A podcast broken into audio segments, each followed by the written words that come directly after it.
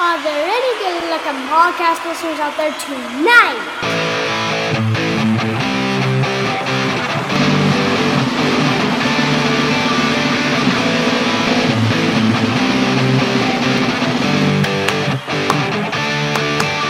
Soccer Noob Rockin' America. He doesn't know soccer, but he's gonna talk about Soccer Noob Rockin' America. Tactical analysis. Transfer news. unlikely. Hey, that's not what I wrote. I don't really care. We're going with it now. All right, Soccer Noob Rockin' America. Soccer Noob Rockin' America. Featuring. Hello and welcome to episode 53 of Soccer Noob Rockin' America. I'm your host, Soccer Noob. Joining me as always is my nine year old daughter and co host, Person Noob. Hello. And we do mini previews on the 10 most important, intriguing matches in the world as we define them. Now, we spent year one called the 10 to track, and not much has changed. Uh, we cover club and national team matches from any and everywhere in the world. What we always say is if it's important where it's being played, it's a pretty darn good chance that we're covering it on this show, even though other shows might not necessarily go to some of those far flung corners of the world. Now, with the new name, we are a little bit more focused on matches that are closer to home, but we still uh, span the globe for constant variety, as they used to say. So, we are American soccer. We are soccer that Americans care about. Think Western Europe, and then uh, the rest of our region over here in North America, Central America, and the Caribbean. And then soccer the world over that we want to and want you to care about with us. Plus, this episode, we're going to have another Noobstradamus drug addled vision to try and help us with our gambling on one of the matches.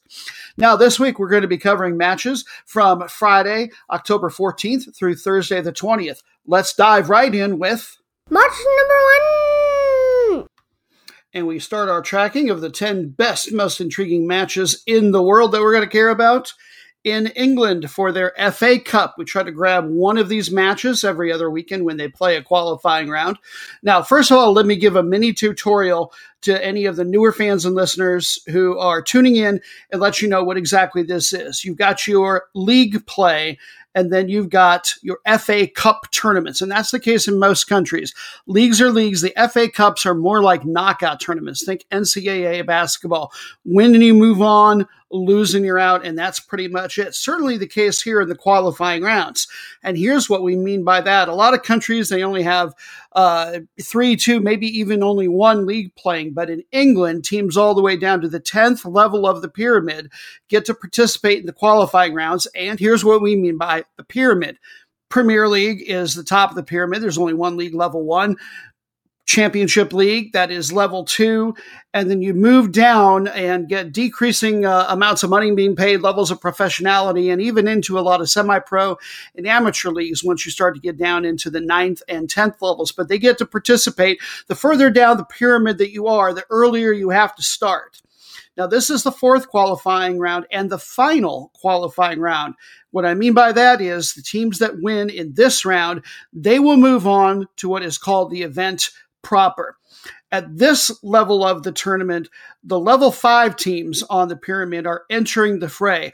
All of the level 10s, and now as of uh, the last qualifying round, all the level 9s have been knocked out. Starting with the event proper, you will start to get teams at level four, and that's League Two, and then up to League One, Championship, or Premier League. Your truly high end, national scale professional teams. So, with all that said, the match we have picked out, the one I always like to look for, we want to go minnow watching. We want to pick a team from um, as low a pyramid that survived as we can, a team from there that maybe has the best chance of uh, winning, getting to impress us and move on, in this case, to the event proper. AFC Sudbury won their draw and gets to play host, and they are a level eight team, and they are taking on from the sixth level of the pyramid, Dartford. Let's learn a little bit about each. Sudbury, they're from the historical county of Suffolk. Uh, their crest is really neat if you happen to look at it online. It's got a cool old style hunting dog that I've never known the name of. I've seen this club crest uh, even before researching for this match, but I didn't know the dog. It's called Talbot. It's kind of cute because it's It's a little sausagey and it's got its tongue hanging out. In any case, uh, this town, Dartford, is what they call a market town, and that is a term that stretches all the way back to at least the Middle Ages. And the difference it, it differs in labeling from a city or a town proper, and that it is a very small township, if you will, and that might have a few small villages surrounding it. Uh, modern day, they still carry the term. Uh, population of it is only about 15,000. The county is in the east central part of the country, and then the city is not a coastal one. It is in the southwest part of the uh, southwest part of the county. Uh, historians might recognize this particular area because it was a hotbed of Puritan activity going back to the 1630s. In fact, a lot of people that were part of the Great Migration uh, to the Massachusetts Bay Colony were actually from right in this area of Sudbury. And for our literature experts, yes, the novel 101 Dalmatians was in large part set in Sudbury. So, and uh, that's because the author, uh, Dodie Smith, was from, uh, she was not from, uh, he was not from Sudbury, but from very close by. Now, talking about the club uh, club proper, it is AFC Sudbury, but to my surprise, the A is not for athletic like it usually is. It's usually AFC Athletic Football Club, but this is Amalgamated Football Club. Uh, they have decided to pay that sort of homage to the fact that while this iteration of the club was founded just in 1999, which is beyond new when it comes to English clubs and really anything over in Europe, uh, it is a combining or an amalgamation of two much much older clubs. Now, as I mentioned, they play in the eighth level. That puts them in the Isthmian League North Division because of their geography. So if they were to win, they would move on to the Isthmian League Premier Division. They actually have done that before. They won this league in 2015 16, in fact. Uh, this year, they've started off very well. At the time I scouted it, they were 4 1 and 1 in their league this year, putting them at fifth place. And they have one to two matches in hand. They've played fewer matches than all the teams above them. So this is one of the hottest teams going at that level. Their goal differential shows that 11 and 4. Uh, the 11 is very, very good, but there's a lot of teams that are scoring like that, but uh, they're very defensively oriented compared to the other teams in their league. They're going to try to keep things low. They had never been past the FA Cup first round before, which is actually the third round because there's two rounds prior to round one because they have issues with counting over in England. It seems like preliminary rounds is what they call them. In any case, this is far and away this team as best has ever done. How did they advance to this level? Well, last round they beat a team from a higher level in the pyramid from them. I'm not sure if it's pronounced Chesham or Chesham. I'm going to assume it's the former since it's only got one S. And they play in the Isthmian League Premier Division and they beat them 1 0 last round. In fact, all the matches so far that AFC Sudbury have played, the scores have all been either 1 0 or 0 1 in their favor, or they won one match 1 2 on the road. As I said, they like to keep things low scoring. As for the team's current form, they have won four straight matches across all competitions. This all said, even at home, a team that's two levels higher, they are going to have their handful. Let us talk about Dartford. They're from the county of Kent in very southeast England. This was a market town, but it's now somewhat larger and is close enough in proximity to London that it has lost uh, that moniker. It's now essentially a commuter town for the greater London area, if not quite London proper. Uh, London borders it in the northwest. It's about, uh, just to give you some geographical perspective, about 20 miles southeast of central London. Uh, the town itself uh, has less than probably 60,000 people. Uh, being at the sixth level, they play in the National League South. They have reached the third round twice before, although that was all the way back in the 1930s. So this is the best they've ever done, and certainly the best that they've done in nearly a century. They play in the aforementioned Isthmian League Premier Division, and they were the titleists in two. Or no, I'm sorry, they, I uh, mentioned earlier what league they play in the National League South but they won the Isthmian League Premier Division to move up back in 2009, 2010. I believe they've actually made it one level of the pyramid higher before. So this is a team with a lot of positive history. And uh, they've got a lot of positive things going on this year, too. 7 1 and 0 on the year. And even though they're only eight matches into the league season at the time I scouted this, they were already ahead by five points in the table and they've got a match in hand against the number three and number four teams. While it's too early to say this for sure, it is reasonable to assume Dartmouth, uh, Dart, or Dartford rather. Dartmouth is the Ivy League school. Dartford have a pretty good chance of uh, winning promotion again this year, maybe even running away with the league title. They've got a 22 and four goal differential. Uh, second best league scorer is theirs. His name is Adebayo Azeez. He is of Nigerian descent, but an Englishman by birth. Uh, he was the player of the month in this league uh, just back in the August uh, September combination for that award. He actually repped for the England under 19 level. This is a guy who. Uh, not at this level is he ever probably going to make it all the way to Premier League or anything, but based on the fact that he represented at uh, any level, even the youth levels for the national team in England, says this guy was very highly thought of for a long time. And as an even younger lad, he was actually an incredibly promising gymnast. My guess is that uh, being six foot one now, he hit his growth spurt and decided he had to stick with football. Uh, he's played with some better clubs than this one too over the years. A little bit of a veteran. He's played with Partick Thistle, which I believe is something of a yo-yo team between the first and second uh, leagues over in Scotland. And he's played for a couple of leagues League Two clubs, which is the fourth level division in England. How did they advance? Well, they beat some people from their league, uh, the club called Maidstone United last round. As far as their current form, five straight wins. I think it's too bad for AFC Sudbury because the more I think about it, the more I think we're not going to get a uh, we're not going to get a, a quote unquote giant slaying on this one. As I mentioned before, I think they're going to have their hands full with Dartford. Match number B. Thank you for reminding us, as always, daughter dearest, that in fact, yes, the phrase number two is bathroom talk, and it's not fit for polite society. New bites, join us in the revolution for number B. It is much more couth. And match number B, we're going to stay in that same part of the world and hit another FA Cup match. This time it is a final for the tournament and is in the country of Iceland. Now, they did not play this event in 2020, so I'm sure they're very excited to have it back. And uh, just to give some perspective, I mentioned for England, I'm sure they go further down their pyramid for teams and qualifying than anybody else. 10 levels. Iceland, I was surprised to discover they even go this far. I would be really surprised if they have 10 levels in their soccer pyramid. And in any case, they only delve down to what is called the fourth deild or fourth league in theirs, and that is the fifth division. You've got your deild and then deild number one uh, number B. We're going to call it, I almost messed up, three and four. In any case, the winner of this event, there are stakes. They will qualify for the Europa Conference League. What is that? Well, in Europe, they have all the best clubs that win their leagues or get pretty close to it in some of the biggest countries go to the Champions League. Then your secondary tournament is the Europa League. And then this year they have been been playing for the first time a tertiary tournament called the Europa Conference League. In Iceland, for example, the winner, as all nations winners do, will get to go to the Champions League. No one from their league, based on league play anyway, will get to go to the Europa League, and then your next two or three teams will all qualify for this new tertiary tournament. And that explanation is actually going to have been necessary for something. It'll come into play. But let's get into the match. It is, and very surprising because we uh, touched on this team, I believe, in a match of disappointed. Longer time listeners will know what I'm talking about, and you'll learn at the very end of this episode what that means. Uh, IA Akranes. It's A K R A N E S, but the pronunciation that I found was very distinct. It is Akranes. Um, amazingly, they have made it all the way to the final, even though they're a pretty bad top league team, and they are going to be facing league champion Vikingur Reykjavik as far as the recent series between these two teams, the uh, Vikingur Reykjavik squad have had the best of it, a four seven and one record. Uh, IA they won, or uh, I'm sorry, they didn't win. They earned a tie at home earlier this season in league play, one to one against uh, Vikingur, and then Vikingur won on the return trip at their place, one to nil for league play.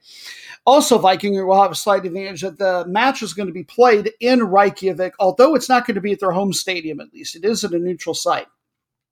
In any case, let's delve into the home team first. Uh, we're just going to call them IA. They're from the western part of the country, town of only about 8,000. And their nickname is very interesting. It's not, this is one nickname, not two, despite the conjunction. Uh, they are known as the Yellow and Happy.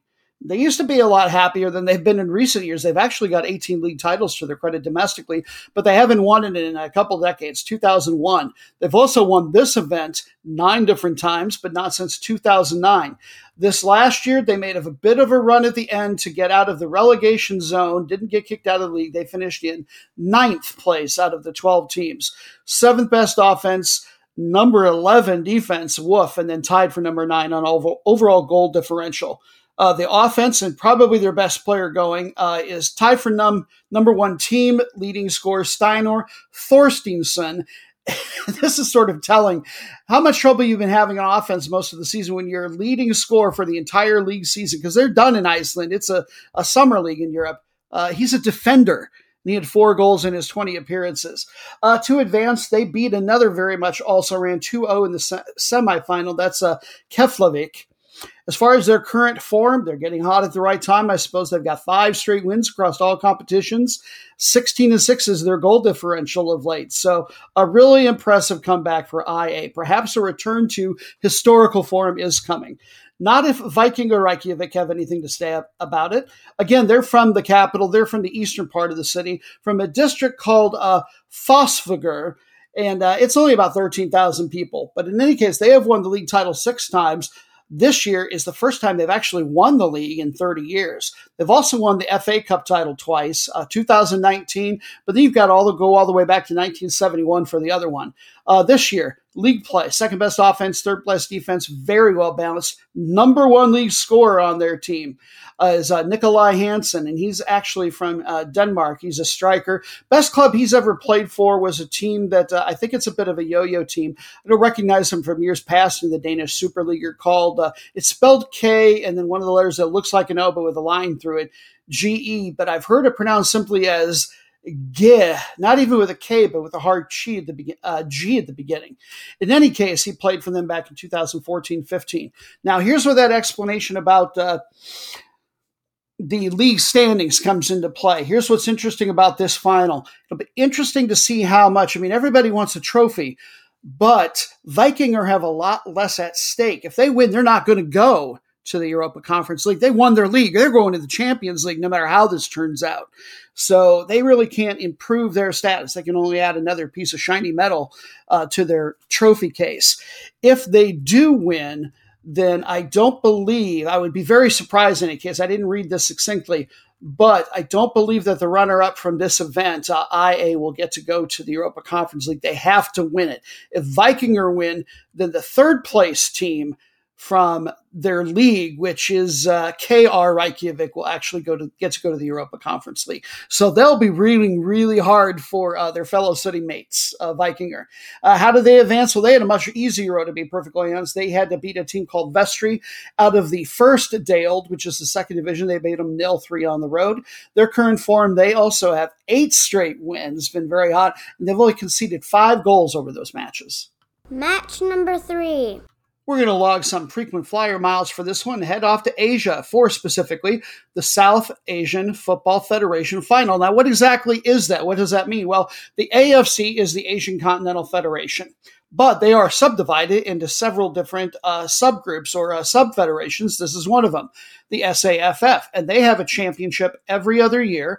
Tell you a little bit about this year's that the uh, group has seven member associations, is all, and only five of them happen to enter this particular year. I happen to know that one of them was uh, Pakistan that was not involved. In fact, they were supposed to have been the hosts when it was going to be held last year. It's normally held in the even years, 2020, but uh, they were found, I believe the technical term is naughty by FIFA, uh, guilty of uh, having third party interference in their FA. Whenever the government or other third parties get too heavily involved and take away a lot of the power, FIFA tends to step in. So Pakistan were found naughty in their sight.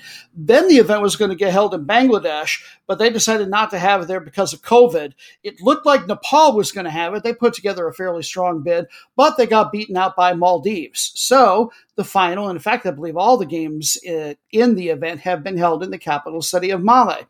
Now, how did they get here to the final? Well, the five teams played a single round robin tournament. The top two moved on to the final. And your finalists are India versus the somewhat surprising Nepalese contingent. Nepal, their football has been doing very well. In fact, congratulations to them. Just last year, they got their very first fully professional Premier League. I have been covering their semi pro one for a couple years between the podcast and the website. That's all I'm going to give you about this event because at least once per podcast, we try to make a little quid off of one of these matches. How do we do that? Well, we cheat, quite frankly. Able to touch the universal infinite with his mind, presumably, is our in house 3,500 year old prognosticator, Noobstradamus, who we have encouraged once again this week to uh, put himself into trance, get himself uh, uh, affected by prescription drugs, whatever he has to do to have a wonderful and meaty vision to tell us how this match is going to take uh, turn out. Take it away, almighty soothsayer. No greetings for you today from the merciless Thracian plains of Greece. Not this day. Greetings from the five star Universal Resort on Vihamanafushi, Maldives. From my beach via, I raise my glass of Ra to you. A fermented tea from palm trees, refreshing in this equatorial climate. Alcohol is not consumed here by locals, but they were happy to let the Ra ferment extra long, so that by imbibing enough, I can. Oh, yes, here it comes. Travel through space and time.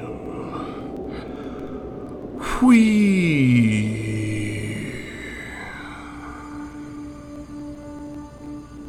Unsurprisingly, my vision has me right where I was. But the year is 1971. I'm traveling with an Italian travel agent. George Corbin very much wanted to find pristine tropical islands, unadulterated by the touch of civilized man, and adulterate them. Well, at least bring tourists for hunting and swimming Atoll to atoll, island to island we go on the gorgeous little Dahomey trading vessel I'd been gifted for our local travel. Motored, but I knew how to sail using just the lateen sails. The isle where my corporeal body lies was just an, an uninhabited coconut plantation then. My montage of visions takes me through helping construct the three humble lodgings we built for the first visitors to be, and then to helping oversee the upgrades to the single airship on Hulhule to accommodate more that wish to see this oceanic paradise, and then to snorkeling. Ah, the coral reef ecosystem, teeming with sea turtles, whale dolphins, and gah! Barracudas. Forgot about those critters. I snapped myself out of that particular vision. Despite the pleasantness of the visions, I awake from my trance state into one of despair. This is the lowest lying place on earth. Rising sea levels will take away what I helped build here. Without serious solutions, the whole country will be uninhabitable in under a century. Not long by my aged perspective. Noob, I don't know who will win this football match. Only that it will end zero to zero, and then someone will have to advance via penalty kicks. I have seen, and I have spoken. Match number four rich and inviting I say that vision was. And uh, for the first time ever, we really don't know, based on what he said, who's going to win. But given the information that we did get, perhaps there are sports books out there that will have betting line options that will make that information useful. Here's the hoping, especially given that dun dun dun, Nostradamus actually got the score last week correct exactly from the UEFA Nations League final. So I hope you got to tune in to last week episodes because he hasn't been right a whole lot, to be perfectly honest. It's only the second time he's been spot on. In any case, on to match number four. And by the way, the first three matches were Saturday matches. We like to keep things chronologically oriented. This is the first of our Sunday matches. And now we are going to rock America proper. Major League Soccer is our target this time. They've only got six matches to go in the season, and we're going to look at the Hudson River Derby. That is number nine, New York Red Bulls in the East, trying to get above the number seven line and get into the playoff situation, taking on number six and hanging on to their playoff spot for the moment. NYCFC. And by the way, longer time footy fans, especially those who like the European footy, yes, I said derby on purpose, not derby. When I could find, and I've got something of a linguistic background, You find me another American English word where we pronounce the E with an ah sound, and maybe I'll start calling it a Darby over here. It's a Derby over here, Murica bleep, yeah. Anyway, as far as this series, uh, New York Red Bulls have had the best of it over the last 20 with an 11 3 and 6 record against their counterparts. Uh, here's how the table looks uh, NYCFC are currently tied in the table as far as the number of points uh, with uh, DC United and Montreal. They're right uh, in the middle of those three for the tiebreaker that is goal differential. And then New York Red Bulls trail all of them by only two. And I believe it's Atlanta United that's in between. They've played once before this season. New York Red Bulls won it on the road nil one. And you can watch this one Sunday afternoon on ESPN or ESPN Deportes, 1 o'clock Eastern Time. The Red Bulls, let's hit up on them first. Uh, they are called New York, but actually play over on the Jersey side in the Newark suburb of Harrison. Uh, they have never won the MLS Cup, which is the overall league title, but they have won the Supporters Shield, which is the best overall record in the entire league, three different times 2013, 15, and 18. And then uh, after that 2018 season, they made the CONCACAF Champions League semifinals. That's the farthest they've ever gone internationally. Last year, they finished in just sixth place in the East, not too bad, and then they fell out of the playoffs in the very first round. This year, they have had to lean heavily on their defense, which is top three, but because their offense is only ninth best in the in the league, or in the conference, rather, uh, definitely below average. That puts them right in the middle at uh, tied for number six overall in goal differential. So, based on that key metric, I think this is a team that has a chance to climb up and snag one of those last playoff spots. The question is, will they make that move Sunday. Tied for number three in goalkeeping statistics, clean sheets, is a guy I was unfamiliar with uh, from Brazil, Carlos Miguel Coronel. He is actually on loan here from Red Bull Salzburg. A lot of players tend to move back and forth in that corporate Red Bull pipeline, which I think is kind of cool. Uh, he has also played with a couple other American teams in Pennsylvania. I know Philadelphia Union fans will be familiar with him. And he also played with the former second division and now currently independent uh, Bethlehem Steel. Best all around player they probably got going is Sean Davis. He's a central defensive midfielder. He is excellent at open space. It's got to be really nice to have a guy in the middle who can get the ball on defense and not just have to pass it away to get out of danger. This is a guy, he may not be a box to box player, but he is definitely not afraid to challenge some people, take them on. And he's excellent on his dribbling statistics. Team leading score, what offense they do get, is courtesy of the feet of Patrick Klimala from Poland. He's a center central for it. He played with a uh, second best team over in Scotland last year, Celtic. As far as the team's current form, they are 3 2 0 over their last five, even though they've never managed to score more than one goal in a single game. I told you, it's all defense with them. And their home record of late is kind of noteworthy. They're only 1 3 and 1 at home over their last five, so they're definitely uh, defeatable at home. Now, NYCFC, the Pigeons, which is a cool nickname, but uh, they're still not one of my favorites because they're part of a city football group, one of these uh, mega conglomerations. They've got the New York Yankees, Manchester United, it, it's hard if you're not from there, I think, to root for that particular team. In any case, uh, best they've done was in 2019. They won the Eastern Conference, and then the subsequent year, they actually made it all the way to the quarterfinals of the CONCACAF Champions League. That's their best international finish. Last year, number five finished in the Eastern Conference, and they fell out of the playoffs in the first round. This year, they've been very well balanced. I think they're in a better position overall, at least by looking at the stats, to uh, climb up uh, into the standings uh, probably not get to host a home game, but I think they should get a fairly winnable match in the playoffs. Top four, top four offense and defense, and number three goal differential. Top ten scorers there's uh, Argentinian powerhouse of a guy, Valentin Castellanos. He's just 23 years old. He's a, they're a little lucky, I think, to still have him. He had been rumored for many, many months to probably be on his way out, and it looked like he was going to be heading back to uh, Brazil, top football country in South America. Sorry, Argentina. Argentinian fans, but it is Brazil. He was going to be going to a, a club powerhouse called Palmeiras. But it appears for the moment that won't be happening. In May, he signed a five year deal to stay in New York. Good on him. And then on the assist leaderboard, another Argentinian attacking midfielder and much longer in the soccer tooth. I want to say he's 33. Uh, is uh, Maximiliano Morales, fun name to say. Spent the heart of his career with uh, Atalanta, one of the better teams over at Italy's top flight, the Serie A. And uh, sort of a late bloomer, uh, number seven statistical goalkeeper is there. His name's Sean Johnson. Spent the heart of his career with Chicago Fire, which is why I wasn't familiar with him because the Fire haven't been very good in a long time, quite frankly. But the team's current form is concerned, They're only 0-2 and 2 in their last three. And they haven't scored in their last three matches. My thought on this is you're going to get a nil-nil or a 1-1 draw. And the good news for NYCFC on the road here is if you can even get one goal, you've got a probably a three quarters chance of actually winning this match. Match number five.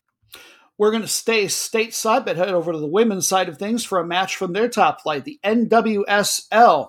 There's only two matches left in the season for the two teams we're going to talk about. That's number four, Houston Dash. They're playing host to number one, Portland Thorns. Before I want to get into that, I do want to share a piece of great news, I believe, for the league.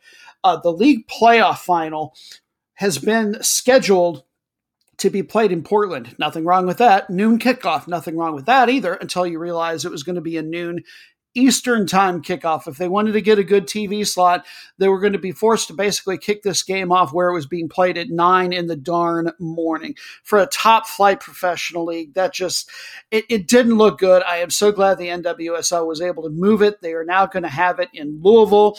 It's still going to be a noon kickoff, but it'll actually be noon in Louisville. So a much better thing for them. Hey, the gals can get some breakfast before they play, sort of appropriate for professional players. In any case, talking about the match, let's look at the standings first. Now, Portland are number one, and they have already secured a playoff spot. By the way, the top six teams out of the 10 all go to the playoffs, and the top two will get to automatically go to uh, straight through to the semifinals. Portland have already got a spot sewn up, which stands to reason they're number one with only two matches left to play. They have not quite mathematically secured a top two spot yet, but just barely. Number seven, New Jersey, New York, Gotham. Yeah, way down the standings, but they still have a technical effect on things, or could, because they have four matches left instead of two. So if things fall absolutely perfectly bad for Portland in a whole host of matches across the league. They could fall to like number three. It's probably not going to happen, and they're going to get to go through to the semifinals. Things are dicier for the Houston Dash. They are currently tied for that number four spot with two other teams, but they're ahead of them on goal differential uh, Chicago and uh, North Carolina.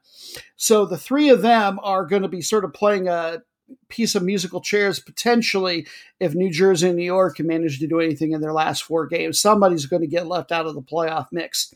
In any case, as far as the series between these two teams, Portland have easily had the best of it with a 9 4 and 4 record. The road teams have won both times the two teams have played so far this year. Houston won in a shootout 2 to 3 on the road, and then Portland won 0 1 when they went to Houston. You can catch this match if you choose to on Paramount Plus, 7 o'clock Eastern Time. We'll talk about the challengers, even though they're a home first, number four, Houston. Last year, they were only in seventh place, and that's pretty standard for them. They've never won the playoffs, regular season. Uh, yeah, this is a team without a lot of history of success, to be perfectly honest. So it'd be great if they can make the playoffs. This year, the offense has been leading way, but the defense is the third worst in the league. Tied for number one in league scoring is Rachel Daly. She is from England, and she plays all over the place. She's a forward, but also plays just about as much fullback for them. She's been with the club since 2016. And on the assist leaderboard, and this threw me for a moment, her name's Kristie Mewis. I sort of thought I recognized the name, but something was odd about it. She plays midfielder, by the way. I finally figured it out. There's a gal on the women's national team named Sam Mewis. Kristie is her older sister. She's actually earned 30 national team caps of her own, but she started earning those in 2013 before uh, old noob here was really following football very much at uh, men's or women's at any level. Now, Portland, they do have some history of success. The Thorns have won the league title twice, most recently in 2017. They've also won the Supporter Shield once in 2016, Last year, they made the playoff semifinals after finishing number three in the league this year. Second best offense, number one defense. They don't even average allowing a goal per match. That's good for the number one overall league goal differential. Tied for number five in league scoring is Sophia Smith. She's just 21 years old, could be a real force at forward for them for a long time. Uh, the gal has been leading the way for them, though, has been Bella Bixby. We've talked about her in a lot of episodes before. She's their goalkeeper. But doing a little bit more research, and she's uh, done a lot of time with the women's national team as well, I think their most important player in a way might be uh, Lindsey Horan. She's their central midfielder. She's excellent on passing, great at tackling, great at dribbling in open space. The only way you beat this team, really, I think, is if you shut her down. You've got to control the middle, force them out to the wings. That's what Houston's going to try to have to do at home. She's also got a goal and three assists on the year.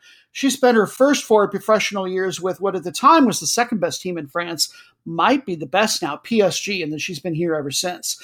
But the team's form compared to Houston's, by the way, if I didn't mention it, Houston had won three straight before a really surprising, even though it was on the road, lost to last place Kansas City. They got their they got their uh, uh, Tukuses kicked, quite frankly, nil three but Portland are 0-2 and 2 in their last four. I don't think there's any doubt that Portland is easily the superior team. It just doesn't seem to be that they're terribly motivated because they basically got a top two spot sewn up. I think that's good news for Houston, and that at home, Houston should be able to get a result, which means at least a draw for this match. Kitties taking over. Or just the sound really means it's time for us to do a recap of last week's episode matches. Let's say that it's the latter of those. Match number one was a Saturday match from the USL League One. Number one Union Omaha took on number three Greenville Triumph, and it was the Triumph coming out on top of the road win nil one. Guy we set to look out for, possible man of the match, Marios Lomas had a goal. There was no change for either team in table position. Match number B was from the NISA NISA here in the U.S. Number four Stumptown AC took on number BLA Force, and the result was a nil-nil draw. And that actually, in conjunction with other matches, dropped the Force down to number three. Match number three was from the women's top flight in Mexico, Liga MX Femenil, their Apertura or opening stage season. Number one, Tigres UANL took on number B Monterrey. And it was the league powerhouse Tigres coming out on top 2 1. No change for these teams in table position. Sunday match number four was the UEFA Nations League final. Congratulations to Noob Stradamus for the second time in just over a year doing this show. He actually, one of his crazy visions turned out right. It was, in fact, France on paper, the visitors coming out on top over Spain, one to two. Congratulations, Noob Stradamus. Uh, match number five was a CONCACAF World Cup qualifying match. Number four at the table at the time, Panama, taking on number three, United States, and it was Panama coming out on top 1 0. A guy that we said would be key to the match and was Anibal Godoy, who plays defensive midfielder for Nashville in Major League Soccer, and had a goal. Match number six from the Panamanian top flight LPF League in their Clausura stage. You have number one in the Western Division, Independiente, taking on number one in the East. Tauro, and it was the home side winning 1 0. No change for these teams in their table position. Match number seven was a world qualifying match, World Cup qualifying match rather, from Africa, where we had number B in their table, Benin, taking on number one, Tanzania. And it was Tanzania, the lowest seeded team left in the tournament, if memory serves, getting out on top with a 1 0 road win. A guy we said that uh, might be critical, out was Simon Msuva had the only goal, and that means that Tanzania actually lead their table with two group stage matches to go. That's critical because only the winners in Africa actually get to move on out of each of the groups.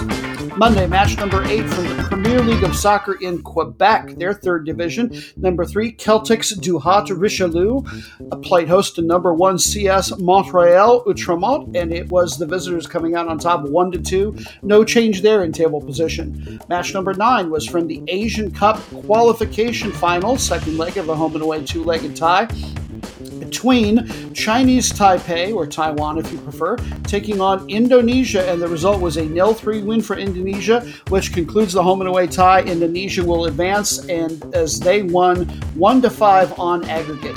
Match number 10 was a Wednesday match. It was the USA once again in World Cup qualification. Uh, they got to play host to Costa Rica, and this time, after giving up a very early goal, came back to win 2 to 1. So, as things finished out for this particular international window, uh, USA are in second place in the table of the eight, in position to move on if they can hold on to it into the World Cup. Costa Rica are at number five.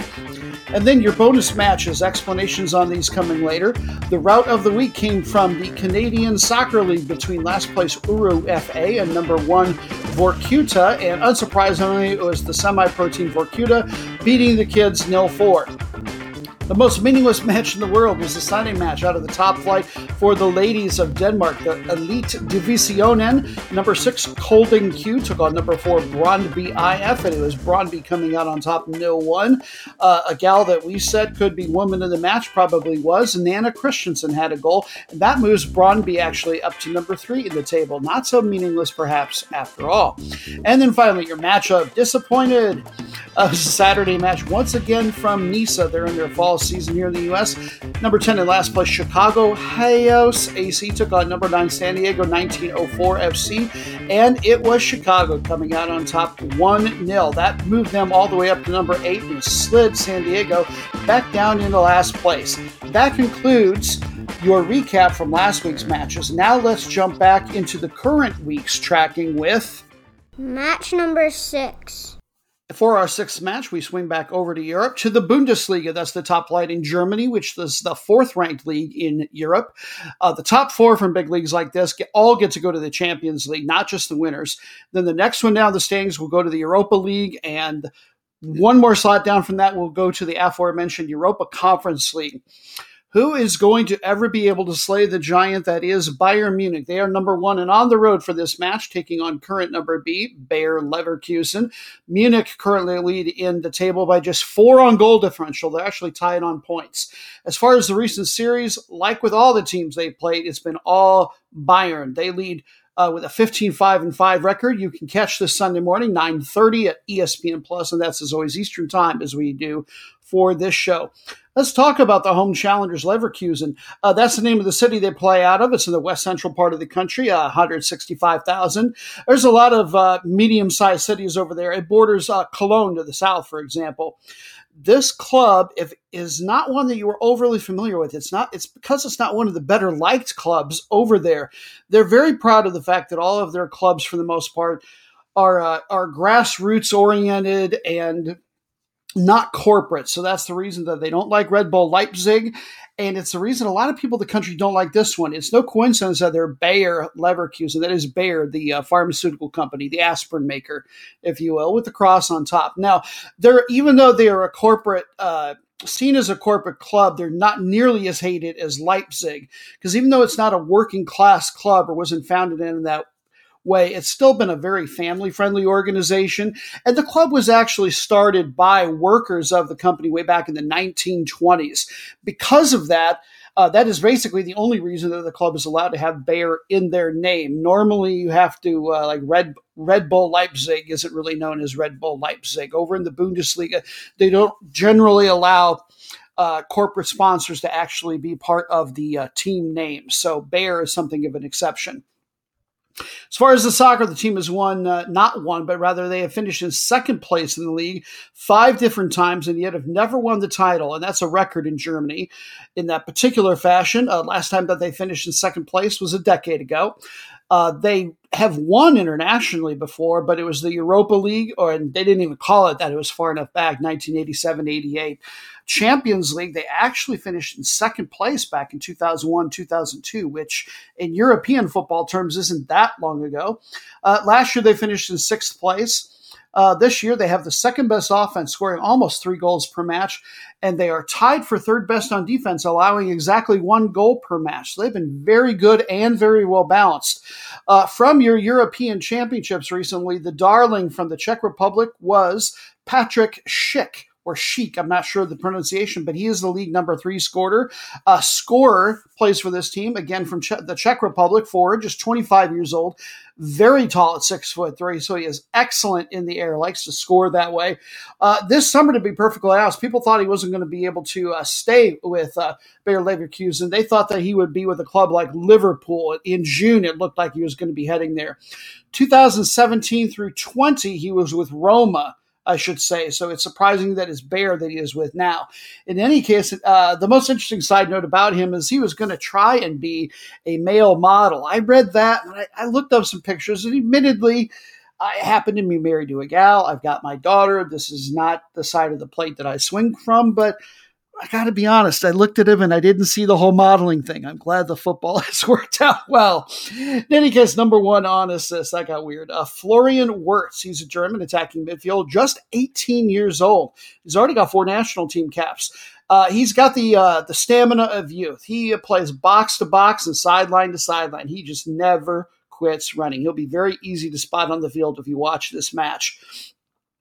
Um, it's not going to be likely he's with this team a ton longer. Uh, for some reason, uh, Bayern Munich are not looking at him really, really hard, and yet all of the top six traditionals in the uh, English Premier League are. Man City is the most likely transfer spot, but I wouldn't put money on them versus uh, anybody else over there snagging him. But a move to England looks somewhat imminent.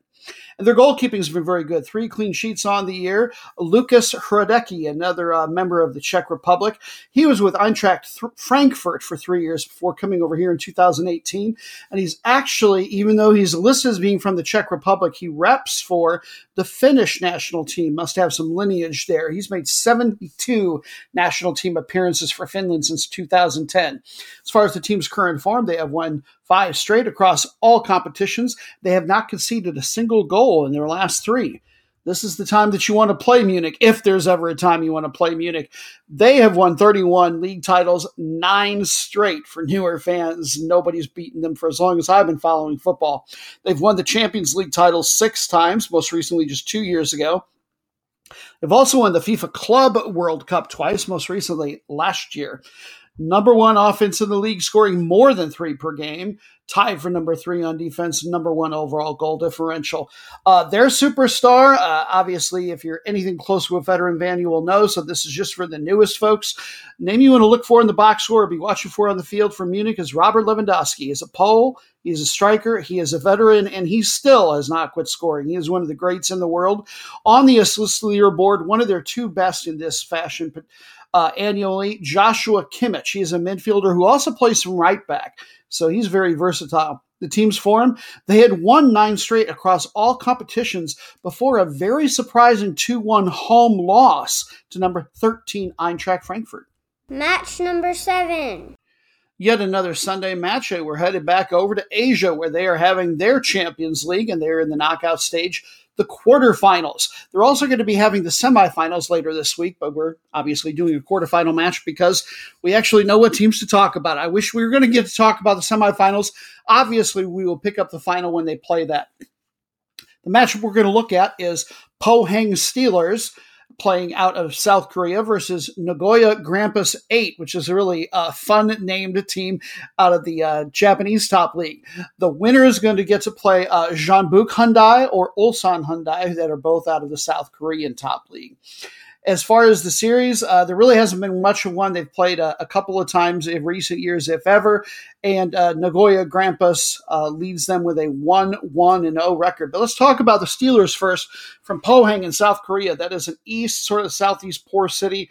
Uh, just over a half a million people probably in the metro. They play in the K League One, which is the number three ranked league in all of Asia. They're currently only in seventh place in the league, not having the best year domestically. Seventh best offense, sixth best defense.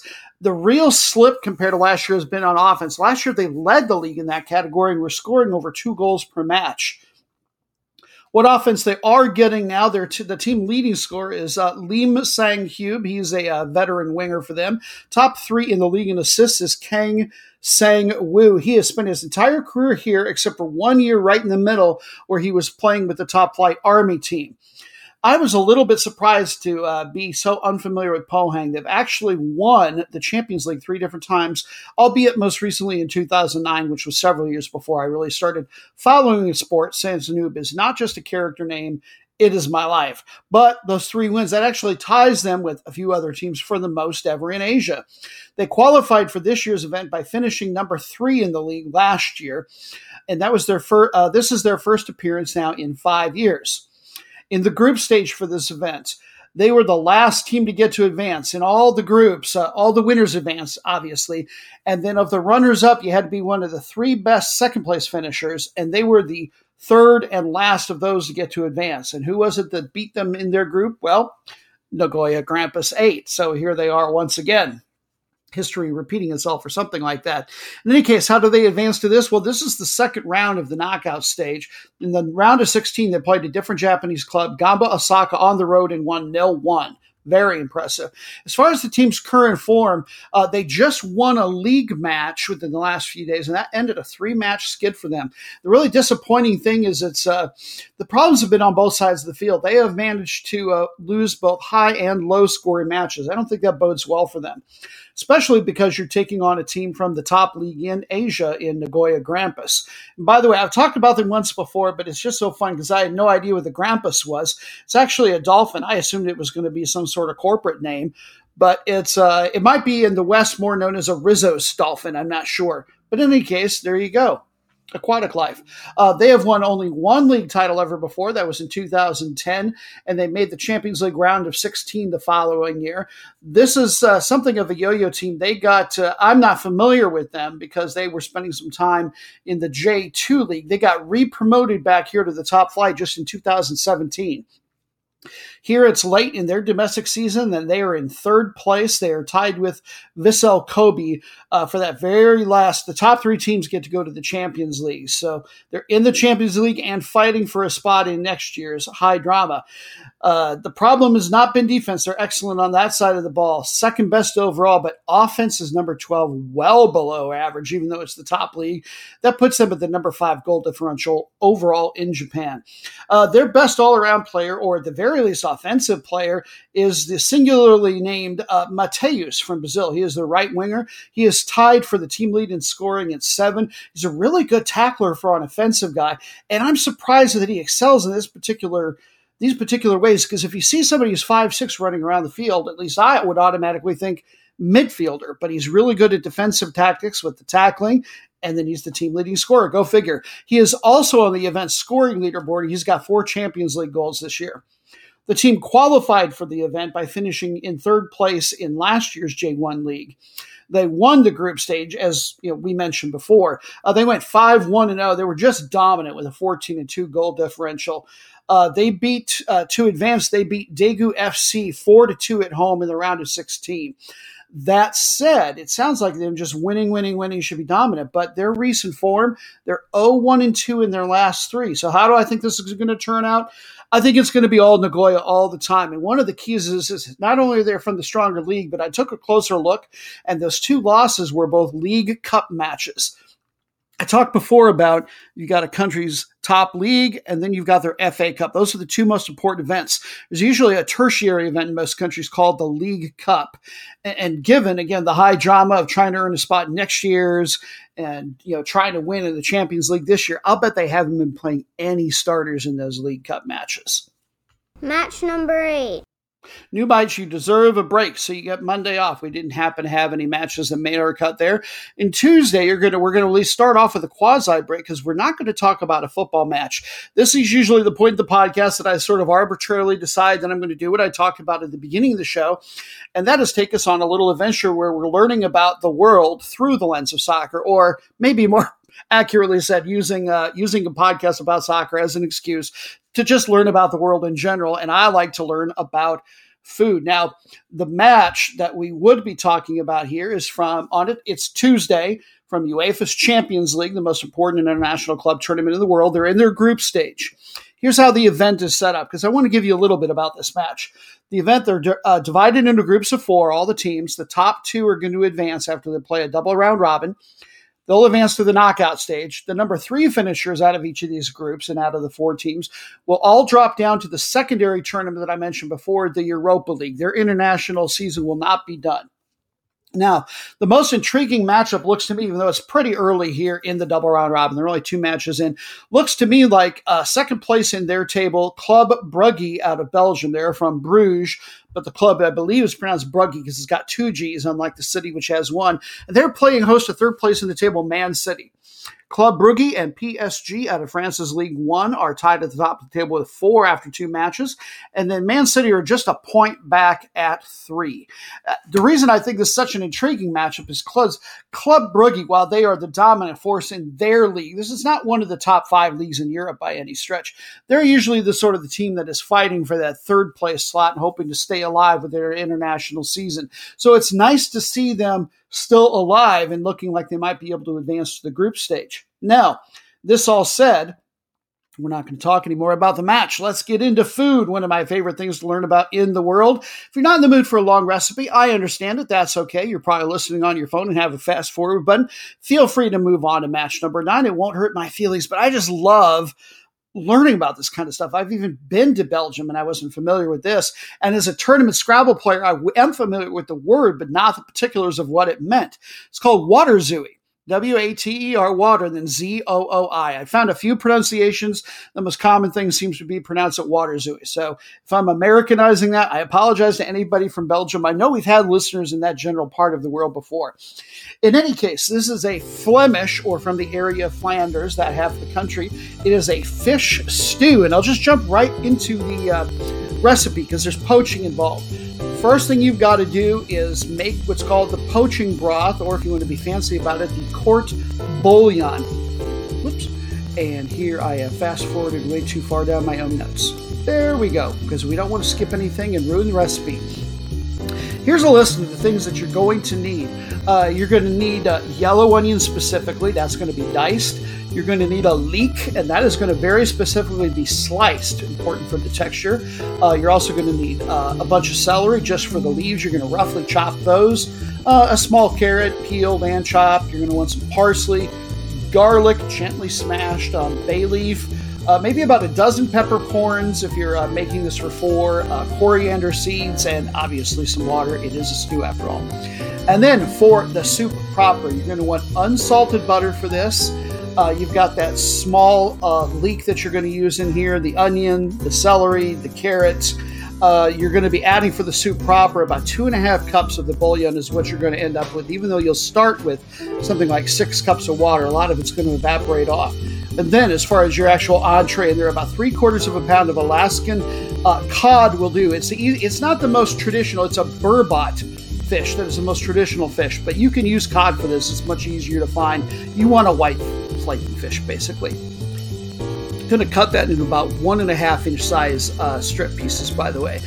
And then uh, a lot of people have different tastes on wine. Uh, the recipe I found really suggested a cup of uh, Sauvignon Blanc, a white wine, but really any dry white is going to do. And then you've got those parsley leaves on hand. So before you can start on the soup, you've got to start with the court bouillon. The vegetables and the water have been dumped into a small stock pot and brought to a simmer over medium heat, and then you leave it to cook uncovered. Very important. The broth's going to need to cook for about a half hour. Um, you're going to cut that that leek uh, lengthwise. You want it very, very thinly sliced, and it may not look like much, but I've seen this, and it ends up being a lot more volume in the recipe than you would originally uh, realize once you've got it sliced that way.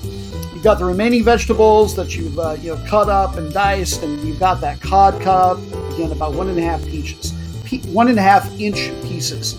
Now, a good court bouillon is essential to the poaching because whatever kind of meat or fish you're using, whatever you put it in, the moisture, some of the moisture from your meat's going to come out. Some of whatever other liquid osmotically is going to go in. So you've got to have a really good poaching broth. Sure, you could just do water, but then it's going to be flavorless, and what would be the point? So now, once the half hour of simmering is done, uh, you drain that uh, court bouillon over a bowl. To build the soup, first, the vegetables, uh, you've sweated those and uh, got about two tablespoons of butter over medium low heat that you melted. You soften it, but not brown. That should take about eight minutes, depending on the heat you're using. You add the fish to the pot, Immediately cover it up, cup, put in the wine, cover it up, you'll have two and a half cups of court bouillon. The rest, you, anything that's left over, take it out and refrigerate it for some other kind of use. You only want about two and a half cups in there. Salt and pepper to taste. Now, the liquid is still hot when it's added, so you should be able to simmer it very quickly. Once it is simmering, uh, keep the pot covered for about 12 minutes. You want the fish done, but just barely done. Otherwise, you're going to get a, a very, despite all this bouillon, you're going to end up with a very dry or at the very least mealy sort of texture with your fish. Not what you want. The cod and most of the vegetables, uh, you fish that out of the soup, out of the basket strainer, uh, get those into a bowl for right now and uh, hope that you can do everything quick enough that those stay hot. That's ideal. And then, as far as that, you got your broth separated. Now, what you're going to do: two egg yolks. You drop those in a small mixing bowl. Quarter cup cream. Whisk that until you get a smooth mixture.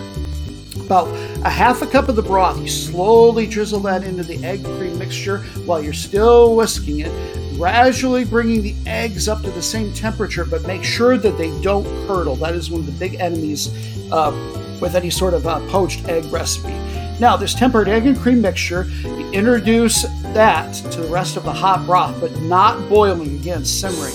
Otherwise, you're going to end up with what looks like scrambled eggs, not to mention curdled cream in your soup. Again, curdling is the enemy. Fish and vegetables, you've divided those into the serving bowls already. Now you can top those with the creamy broth, garnish with a little bit of chopped parsley, and your waterzooi is ready to eat. Now, if you it's really hard to make it look bad from everything I've read. That's one of the reasons this is a favorite dish to prepare in both homes and restaurants over there. You can make mediocre ones as far as taste, but at the very least, this is a very, very pretty dish. It's always going to look nice. The cream and the egg liaison, if you will, that you've used to thicken the broth should give the smooth soup a smooth and almost a custard-like flavor. It's going to end up a little bit on the sweet side, believe it or not. It's going to highlight. It's going to highlight the uh, the fish flavors in there. And again, despite the fact that this is a fairly long recipe for me to have given you, I really encourage you to Google it up. I'm sure you have been writing it down and give this a shot to make something that sounds exotic, but ultimately isn't going to be that difficult. And so, who knows, you might be able to enjoy this sometime while you're watching uh, footy, Belgian or otherwise, with your group of footy minded friends. Match number nine. Next, we come back to the States once again for another Major League Soccer match during non-international break times like the one we just got through i try to do two mls matches per month with our new name new format with it being soccer noob Rockin' america instead of just 10 to track. Mostly the same show but just a little bit more uh, us and regionally focused for us. And this is the best matchup of the week Number three in the West, Colorado Rapids playing host to number one in the West, Seattle Sounders. Now, again, with the caveat that this was uh, how things looked at the time I scouted the game. Because this is a Wednesday match, there will have been matches played in between. So things will have shifted a little bit, at least more than likely. But anyway, at scouting time, Seattle leading the West at 57 points. Uh, Sporting Kansas City, second place with 52. Colorado in third with 51, and it looks like it's going to be those three for the title because Portland has fallen a little bit back. There's just a few games left in the season, and they're back at 46 points. Seattle has absolutely owned the Rapids. Uh, their uh, series in recent seasons, Seattle has won 21 of the 29 matches. They've got a couple of draws as well. Uh, now, this season, not completely fruitless for uh, Colorado. They've played twice this year. Seattle, they just played on October 3rd. Seattle beat them at home 3 0 pretty soundly, but at least Colorado got a little bit of blood out of them and they uh, got a, earned a point, got a 1 1 draw against them at home earlier in the season. You can catch this match Again, Wednesday, 9 o'clock Eastern Time, ESPN Plus. More than likely, you are catching that stream online. Let's talk about Colorado first.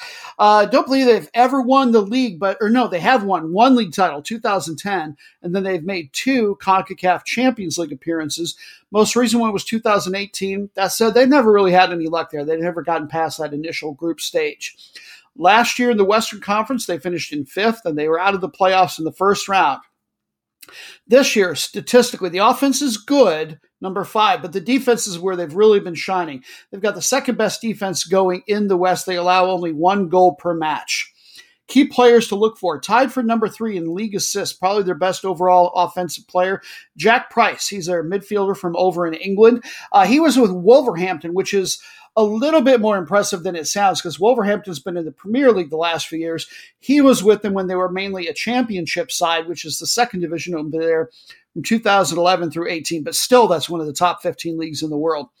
And their goalkeeper, William Yarbrough from Mexico. He's been a little bit of a late bloomer. He spent seven years in Liga MX south of the border with Leon. Not one of the best teams down there, but certainly not a bad one either. So that's, you know, an impressive resume as well. As far as the team's current form, they they really want to make up for last year in the playoffs. They were trying to get hot at the right time. Their only loss, you mentioned, uh, remember I mentioned they had just played recently and they had lost to Seattle nil three at Seattle. That is their only loss since July 24th. It has just been, it hasn't been all wins. There have been a lot of draws in there, but they haven't lost since late July. Just incredible. And yet, Seattle is the team that is their nemesis. And I still think we'll get a result out of this somehow. Uh, Seattle have won the league title twice, 2016 and 19. They've also won the Supporter Shield once. That was in 2014. CONCACAF Champions League. Best run they ever had was in 2012. They made the semifinals. Last year, they got as far as the round of 16. Good, not great. They've already qualified for the playoffs, but that said, they're still going to be aiming to get one of those uh, top two spots so they get to advance straight through to the semifinals. This is not a team that will ever be asleep, probably. Last year, they finished in second place in the West, made it all the way to the playoff semifinals this year, second best offense in the league, number one defense. So this could be something of a low scoring affair. It might not be the most exciting match to watch for newer fans who are looking for offense, but for the more veteran fans I have that are listening, this is you're normally watching European and not MLS. This is the match you want to watch because you'll get it. It's probably going to be low scoring and still really, really exciting. Seattle doesn't even allow a goal per match. Uh, tied for second place in league scoring, uh, that's Raul Ruidiaz. We've mentioned him many times before. They're forward, a Peruvian veteran known as the Flea because of his short stature. Been here since 2018. Spent the year before that with a darn good club down in Liga MX, uh, Morelia. Also, top 10 in the in the entire league, not just the conference for assists, is Joao, uh, Joao Paulo Mior from Brazil, midfielder. Uh, spent the biggest chunk of his career with one of his home country clubs, Botafogo, which isn't one of the best ones, but it's far from one of the worst. That's a, I really think that I'm starting to, the more I follow soccer, the more I'm starting to realize, I think that Brazil's league – and because their best players are all over in Europe and ours are starting to get there, I think the two leagues are pretty even. So I love watching games with these Brazilian guys in them. Red hot for the team right now. Those are your statistical leaders, but red hot is an American veteran named, Will Bruin. Here's the, he's their striker. He had a goal and an assist both in their last match. So you know, this is uh, if he can keep that going, they're going to be very hard to stop because normally he's laying the ball off to you know guys like Ruidiaz. Uh, he spent six years in Houston before coming over here. As far as the team's current form, four straight wins, and the offense has been more than impressive. They've got 12 goals over those four matches. And match number 10, we're done. Finally! The last of our 10 official matches that we're tracking before we get into the super fun three bonus matches. It's going to be a bit of a unique experience. Not done this on the show before. Uh, let's talk a little bit about domestic uh, tournaments structure like we did earlier. Let's review. Talk about teams having their top flight or Premier League. Then we talked about the second most important event, usually being the FA Cup, that knockout thing. And we even made brief mention of another tournament that's also played the same kind of tertiary importance called the League Cup. Well, there is something else that a lot of countries have, maybe even most countries, called a Super Cup. Now, that sounds really, really important.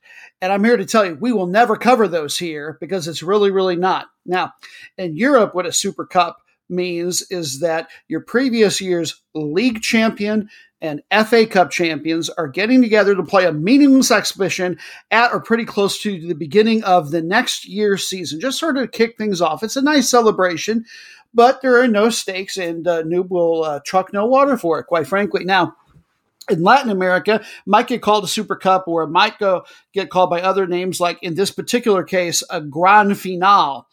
Uh, in any case, what it means in Latin and South America is that uh, their seasons are traditionally divided into two completely different seasons or stages the Apertura and opening stage, or Clausura and closing stage. And never the two shall meet, except months and months later, they oftentimes have the two winners play in what they refuse to acknowledge as any sort of national championship because they do it months later to kick off the following season in a Super Cup or Grand Finale.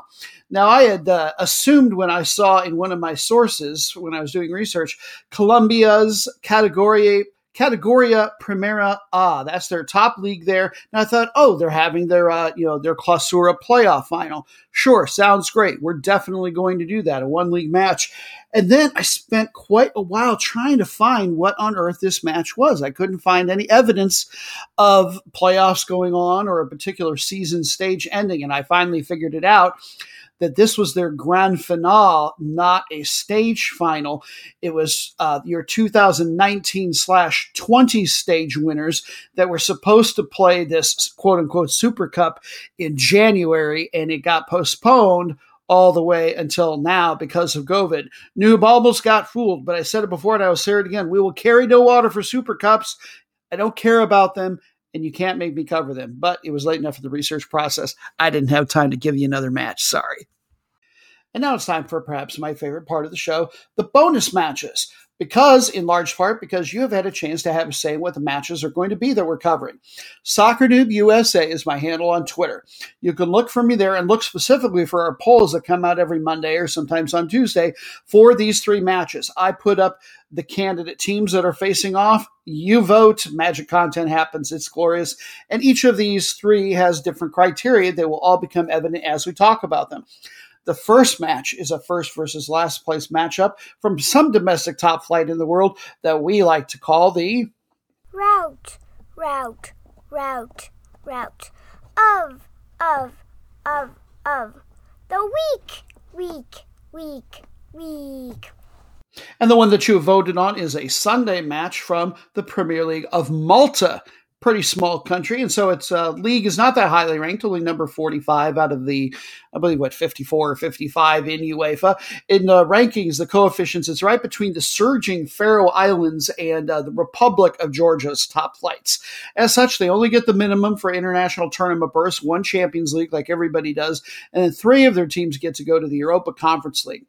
Your matchup is last place, number 12, Sliema Wanderers, and they are taking on, they were number one when I first scouted it, but I noticed that they are in second place now. So number B, Hibernians.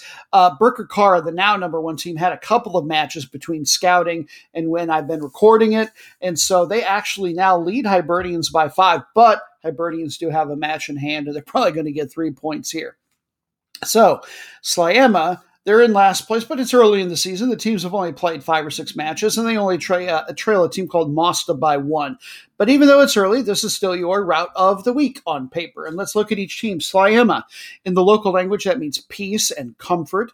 Uh, it is on the northeast coast, an area of about 20,000 people, very affluent area. It's right across the harbor from the capital city of Valletta, and it's known for everybody there pretty much being uh, English as a first language speaker, which is far from the case in such an international island country uh, like Malta. So if you like your um, if you like your footy teams full of uh, quasi violent or full on violent ultras and hooligans and tifos and all sorts of blue collar stuff, you're not going to find so much of that. This is definitely a money team, although their success has not shown that quite so much in recent years. Now, their most recent appearance internationally was in the 2014 15 Europa League. They went out in the first round. And in fact, they've never gotten past the second qualifying round of the Champions League. They've got 26 Premier League titles to their credit, but they haven't won it since 2004, 2005. Last year, they were just barely above average. They finished in fifth place.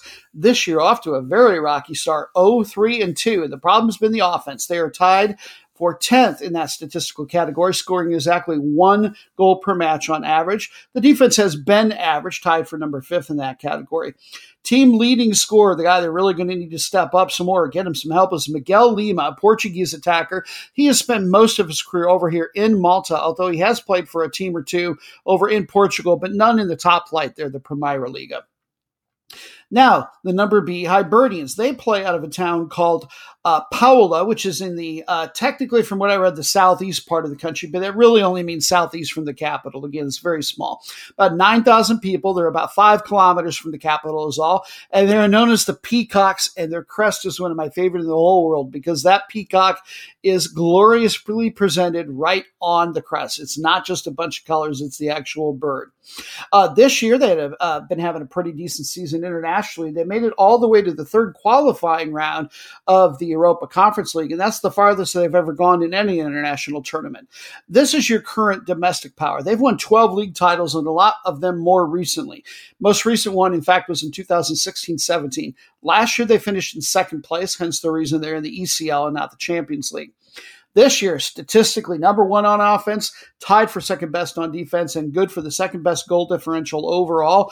Key man for them is second best league leading scorer and homegrown product, Jake Grech. He plays midfielder. Now, normally my prediction is always the same. It's kind of one of the tiny little inside jokes here in the podcast. I always predict that the, it's going to be a 4 0 or nil 4 game, that the favorite's going to win. But given Sliema's history, the fact that it's early in the season, the Hibernians have fallen a little bit behind. I think Hibernians will win, but this should be a close one. I'm going to call it at one to two for the final. Could you be the most meaningless match in the world? Yes, you could. You're so boring.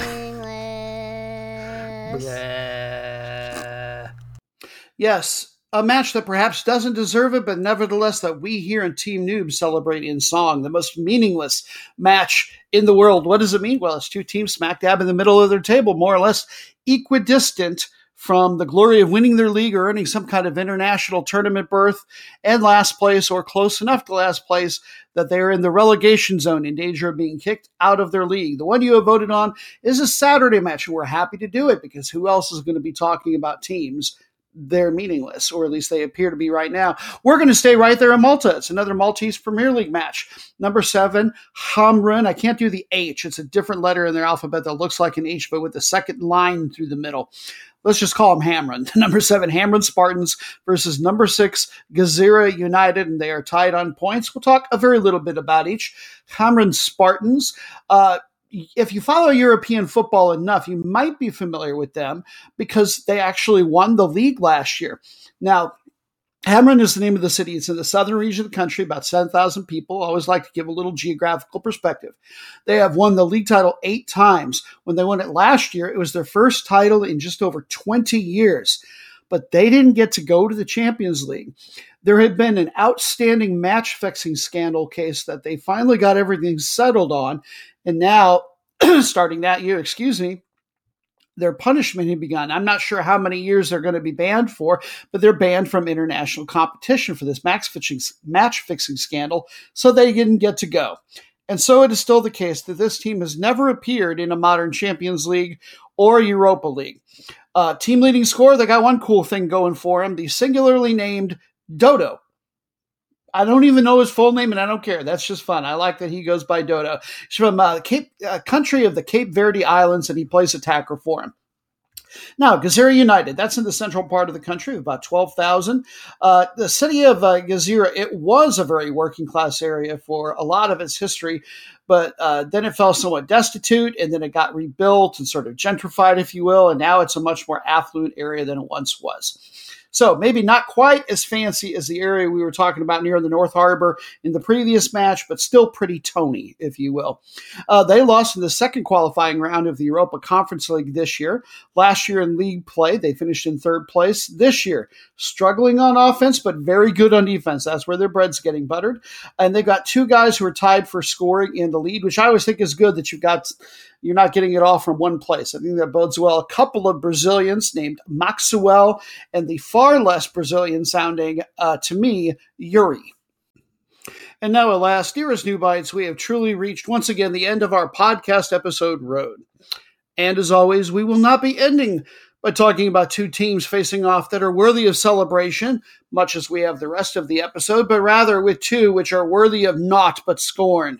They are painful to watch, and so righteously we shall heap shame upon them. This is the match of disappointed and the sad sack bottom feeders that you have voted on on Twitter. I just love this part. two teams that occupy the last two spots in their league. They're coming to us on a Saturday match from, once again, Germany's Bundesliga. We looked at a game from them earlier at the top, and now we will see what the basement looks like. Two of the teams from this league are going to get relegated so far. It looks like it'll be these two. One of them will have a chance to stay up in what's called a relegation playoff, where they will play a uh, two legged home and away series against the third place team from the second division in Germany for the right to stay up here in the top flight. Your matchup is last place in number 18 Greuther Fürth versus number number 17 Bochum. We'll talk about Fürth first. That is the name of the town. And by the way, they are known as the Cloverleafs, which is kind of cool. I sort of like some of the things that I learned about this team, but it, uh, I shouldn't be saying so. It's a match of disappointment. I'm supposed to be mean. Anyway, talk about the town of Fürth. It's uh, contiguous with the larger town and one you might be more familiar with the name Nuremberg. It's in Bavaria, southeast part of the country.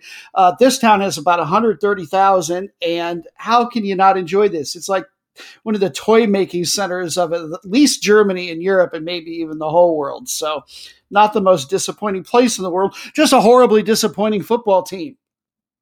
They have won the league top title three different times, but I phrase it that way because it's so far back it wasn't even known as the Bundesliga last then. Their most recent top flight league title was in 19 29, even older than Old New by a few years. Yes. Uh, last year, they were in the second division and finished in second place, where they were automatically promoted. So far, they're looking like they're going to right back down where they belong. 0 1 and 6 is the start they've had. They've only scored five times and have given up 19 goals in their seven matches. Woof. The uh, best or maybe least bad player they've had going is their central midfielder, Paul Seguin. He is a, German product. Started his career with a much better team, Wolfsburg. Don't know what he did. Uh, slept with somebody's wife or something to get sent to this awful team. That said, he's an excellent passer, particularly good on crosses. One of the best uh, statistical uh, crossers I've ever seen, but apparently nobody wants to finish those off since he's only gotten uh, seen five goals out of it. But that all said, the worst player that they have going statistically of their regular starters is Sascha Burchert or Burchert. I didn't even bother to learn the pronunciation because the team, is so darn disappointing. And yes, I'm uh, adding on multiple affixes. It's my show. I can do that.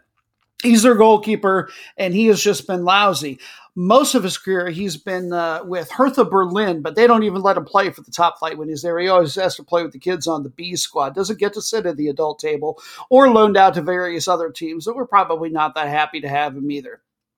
And for better or for worse, we do have a USA connection.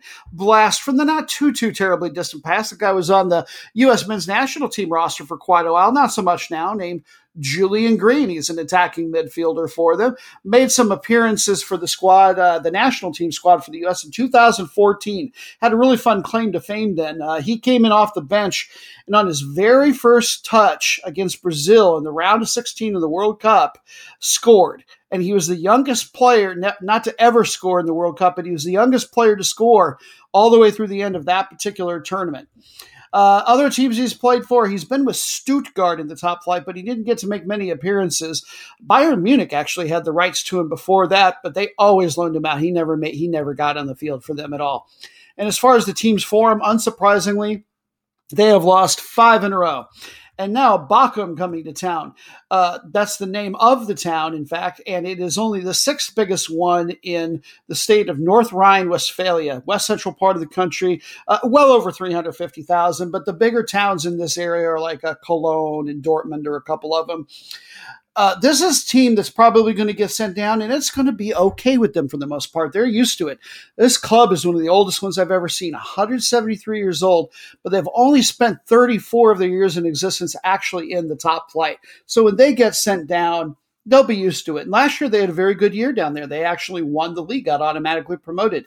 This year, starting off just one, one, and five, and I don't know how they got a win even because their goal differential is four and sixteen. Their offense is even worse than Greuther Fürth's. Uh, probably because their best uh, player is slash was Simon Zoller, their striker. They've actually got somebody who can put the ball in the back of the net, or did because naturally he tore his ACL and he is now going to be out until May 22nd, pretty much when the season is done.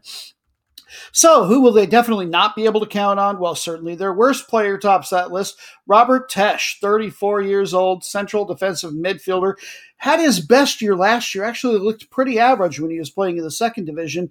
Uh, but this year, beyond disappointing, it looks like you should probably be retiring, Robert, and it'll be a year too late. You're seeming a little old and behind the times. As far as the team's overall form, they are 0 1 and 4 across all competitions in the last five matches. As always, we will not finish the podcast by wishing either of these teams good luck. They haven't earned it, but instead, we will shoo them away in our traditional fashion. It was bad. It was awful. It was terrible. Get him away. Hey, boo! Boo! And that's a wrap on episode 53 of Soccer Noob Rockin' America. Thank you very much to my daughter and co host, Persa Noob. She spent a lot of this week away on fall break, but if nothing else, we've always enjoyed her with her countdown help in pre recorded fashion. And I love doing the show with you. Can't wait to get going on next week's episode. Thank you as well to the management for all the wonders he does on the production and editing end. To Dan, the website's former interno inferno, for all his creative efforts and inspiration. And most importantly, to you, the listener. You found us and you listened all the way through. Let's be best friends. Awesome. Glad we got that settled. Okay, best friend. Uh, please tell some of your other friends about us. We're footy minded, or you would like to be footy minded. We work really hard to create a show that's got a lot of great information, whether it's soccer or otherwise.